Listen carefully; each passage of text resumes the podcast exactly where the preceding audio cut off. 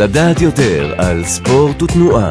אונו ספורט, הקריה האקדמית אונו. אמבטיות קרח, חבישות ומתיחות. האם הן באמת מקלות על כאבי שרירים?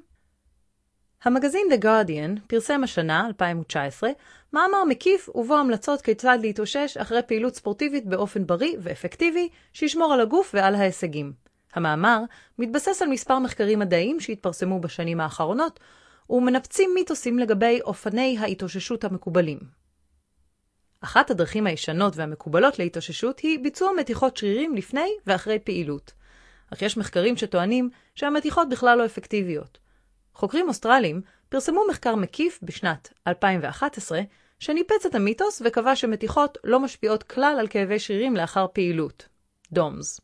ב-2016 פורסם מחקר שהראה שמתיחות משפרות גמישות לאורך זמן, אבל תמך בטענה שהן לא משפיעות לטובה על כאבי שרירים לאחר פעילות. עוד דרך התאוששות נפוצה של ספורטאים היא שימוש בחבישות לחץ, שנועדו לשפר את הסעת החמצן לכיוון הלב, בעיקר אחרי פעילות מאומצת.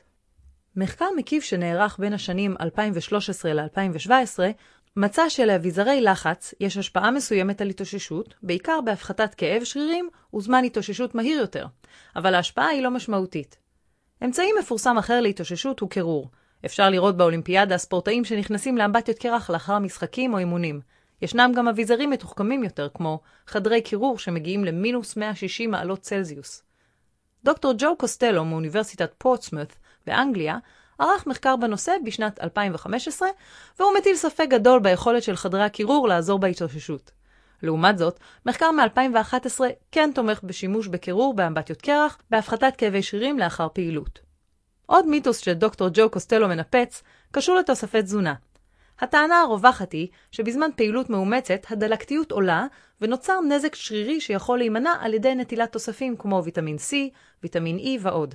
דוקטור קוסטלו מפקפק בצורך בנטילת תוספים, מכיוון שלדעתו התיאוריה לגבי דלקתיות לאחר פעילות היא מיושנת, והיא אינה לוקחת בחשבון את היכולת של הגוף להתמודד עם המצב על ידי הגדלת הרדיקלים החופשיים. המלצה נוספת במאמר היא לעשות פעילות מרגיעה לאחר הפעילות הגופנית, כמו יוגה, מדיטציה, דמיון מודרך, או אמצעים אחרים להורדת מתחים ושחרור לחץ. מחקרים רבים לאורך השנים הראו שברגע שהמתח הנפשי עולה, מופעלים הורמונים שמפעילים תגובת שרשרת פיזיולוגית שפוגעת, בין היתר, בהתאוששות מפעילות ספורטיבית. ב-2012, חוקרים אמריקאים הראו שקבוצה שקיבלה עיסוי רפואי מרגיע אחרי פעילות, התאוששה בצורה טובה יותר מקבוצה שלא קיבלה שום טיפול. אם יש אמצעי להתאוששות שאין עליו ויכוח מדעי, זאת שינה. בזמן שינה עמוקה, משתחרר הורמון גדילה שנקרא HGH, והוא אחראי על ריפוי רקמות שנפגעות לאחר פעילות גופנית מאומצת. מחקרים רבים הראו את היתרונות של שינה טובה של לפחות 8 שעות, כמו חיזוק מערכת החיסון, שיפור למידה מוטורית ושיפור יכולת הריכוז. לכן אין פלא שקבוצות הכדורגל הגדולות ביותר, כמו ריאל מדריד למשל, עוקבות בקפדנות אחרי שעות השינה של שחקני הקבוצה. פעילות גופנית מאומצת היא מבורכת, אבל כדי להתמיד לאורך שנים ולהימנע מפציעות טורדניות ומתופעות כמו עייפות כרונית, חשוב להקפיד על התאוששות נכונה.